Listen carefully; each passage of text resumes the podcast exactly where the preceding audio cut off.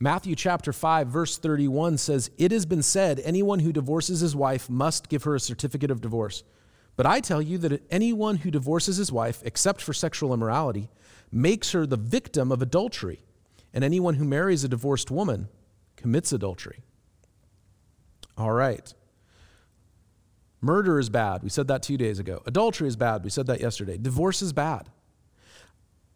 I could go into any room and say murder is bad. Oh, yeah. I could go into most places and say adultery is bad, and they'd say, yeah, that's not good. Divorce is bad. Eh, that is not necessarily a shared belief. I want to say a few things about divorce. First of all, the divorce rate in America is not as high as people say. There is not a 50% divorce rate. Also, the divorce rate among Christians is not as high as non Christians. How do I know this? Well, first of all, when you hear about a 50% divorce rate in America, it does not mean that one out of every two marriages end in divorce. That divorce rate is driven up by people who are on their third, fourth, or fifth marriage. That all counts for the overall divorce rate. Um, and you can look at statistics if you if you break it down from overall divorce rate to first time divorce it changes dramatically. Is it still too high? Absolutely. I would love to see that number much lower. But it's not 50% it's also not the same in the church as it is outside of the church. Because most americans still identify as christian. But when statisticians and researchers do things to say, okay, how can we quantify the difference between somebody who just says, yeah, I'm a Christian, but they, they don't ever do anything Christian, versus somebody who has marks of devotion. You know, they attend church a, a certain amount, or they're involved. Their involvement levels here. Like there are things that they can kind of do to say, how do we separate somebody who's a, a practicing Christian versus somebody who's just like, oh yeah, I'm a Christian, sure, whatever when you do start to do that, the divorce rate still too high, but drops significantly. I think it's like 15%, something like that. The point I'm making is that divorce is not as high as people say it is in America. Nor is divorce the unpardonable sin. And some people talk about it like it is. Um, it's not. It doesn't end your world. It's not like I, I, I'm, I got divorced and remarried, and now there's nothing I can do for God. I'm just always a second class Christian. No, that's, that's ridiculous. But divorce, while it's not the unpardonable sin and it's not as the rate, divorce rate is not as high as people claim, it does violence to people. We don't want to come to terms with the consequences of sin. We talked about that yesterday. There's a rise in sexual violence in America. Oh, there's a rise in the violence in in pornography in America and the rise in consumption in pornography in America. The same is true with divorce. Divorce is violence towards other people. It does violence towards my spouse, it does violence towards any kids that we have. What do you mean? I'm hitting them? No, no. Like, I mean, hopefully not, but emotional. All of these things where educators see this, right? Somebody who is, you're trying to identify is, is this child somebody who's a victim of trauma? And divorce is almost always linked to some kind of trauma in a child's life. But we don't want to come to terms with this because we want the freedom to get out if we want to. So, therefore, we don't want to deal with hey, there are all kinds of social negatives to divorce. But since I want the ability to get out whenever, I'm not going to get too upset if somebody else does it as a maybe you're a child of divorce and then you go through like these are all the pains that it's caused me but then when my time comes i say well you know what? You know 50% of marriages end in divorce anyway so it was going to be somebody. We don't want to come to terms with the consequences of our sin. And jesus is saying hey you, you want to be you think oh you know it's no big deal i'm just doing this the right way and what our, our culture says is okay. Jesus is saying actually no. You're, you're committing immorality well, who can get divorced? First of all, Jesus says here that if you divorce someone except for sexual immorality, now I believe that this teaching applies to both men and women. In that culture, only men could initiate the divorce. In our culture, men or women can initiate the divorce. So I think it's fair to say this is just applicable to everybody. Jesus allows that there are circumstances where divorce is permitted. If if your spouse is just cheating on you all over the place, like, yeah, you're permitted to get divorced. There are three biblical views in real basic terms on divorce. And what I mean by biblical isn't so much like this is what the Bible says, so much as that there are three views that people who take the Bible serious and authoritative in their lives and in the lives of Christians hold to. One of these views is called the permanence view, and they say, you know what, the Bible says in Malachi that God hates divorce, and he does. So they say there is therefore no biblical reason for divorce. No one should ever get divorced. If if your husband cheats on you, forgive him. If your wife takes off with another man, wait for her to come back. They say there is no reason ever for divorce. I don't agree with that view, but there are people I know love Jesus who take that view. There's also what was called the New Testament only view, which means that they say this verse here, and then there's a verse uh, in uh, 1 Corinthians that talks about abandonment by a non believer. So basically, somebody becomes a Christian and their husband or wife says, Well, I don't want to be a Christian and I don't want what you're all about now, so I'm leaving. And Paul says, Hey, if that happens, you're free to remarry because they weren't a believer and they've left you.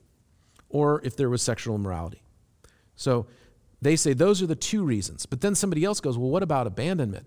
What about neglect? What about abuse? That's a big one. Like, if a husband's beating his wife, and beating the kids, isn't that reason for divorce? The New Testament only view says no. The final view is actually the one that I hold, which is what I call the whole Bible view. You take every verse in the Old and New Testament together that talk about these things and try to get kind of a bigger framework. Um, and there comes four reasons either adultery or sexual immorality. You know, somebody's, somebody's unfaithful in their marriage, and Jesus says, yes, that's a, that's a permitted thing. Physical abuse or neglect, I believe, is a reason for divorce.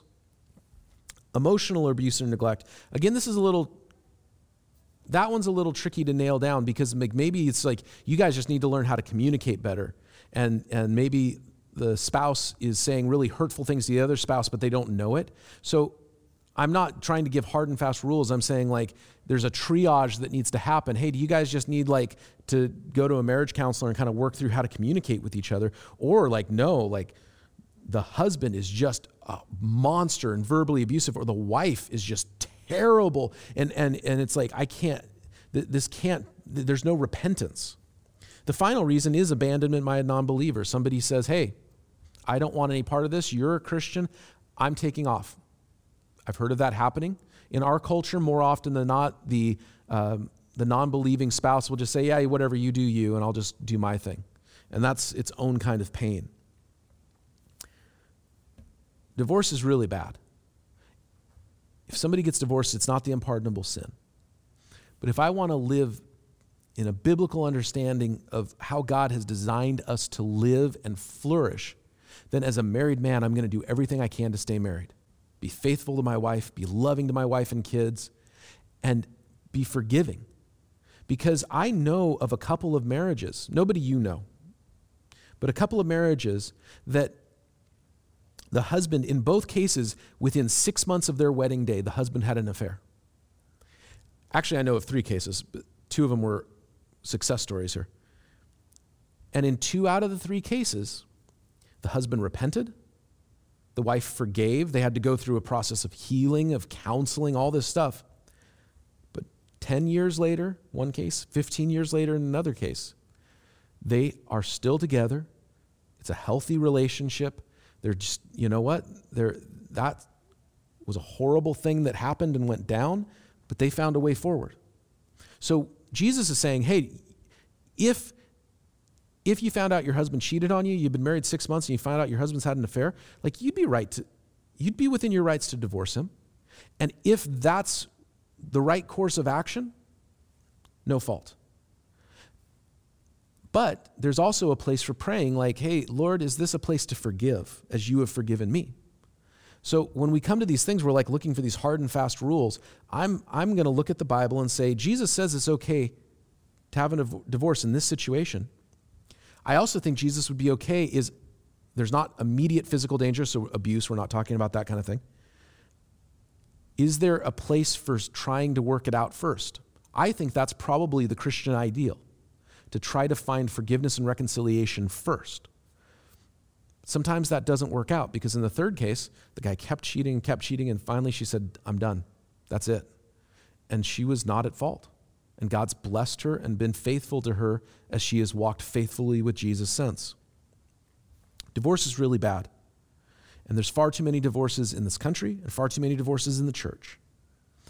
And so, as an individual Christian, I want to do everything I can so that I walk holy before God to preserve and protect my marriage and to affirm and support the marriages of the people around me because I don't want to see the same emotional, psychological trauma that happens to people I know who are children of divorce or who are people who went through a divorce.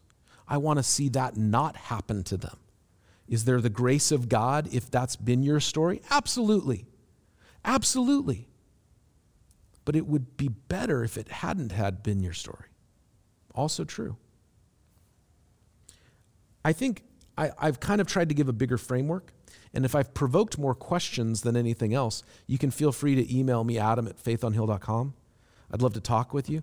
Um, it's better to have conversations than just for me to say something and you go, well, that's dumb and ignore it. Like, it's better to have a conversation. And I appreciate when people in the church do that. Sometimes I'll get an email or a text or somebody will come up to me the next Sunday or whatever.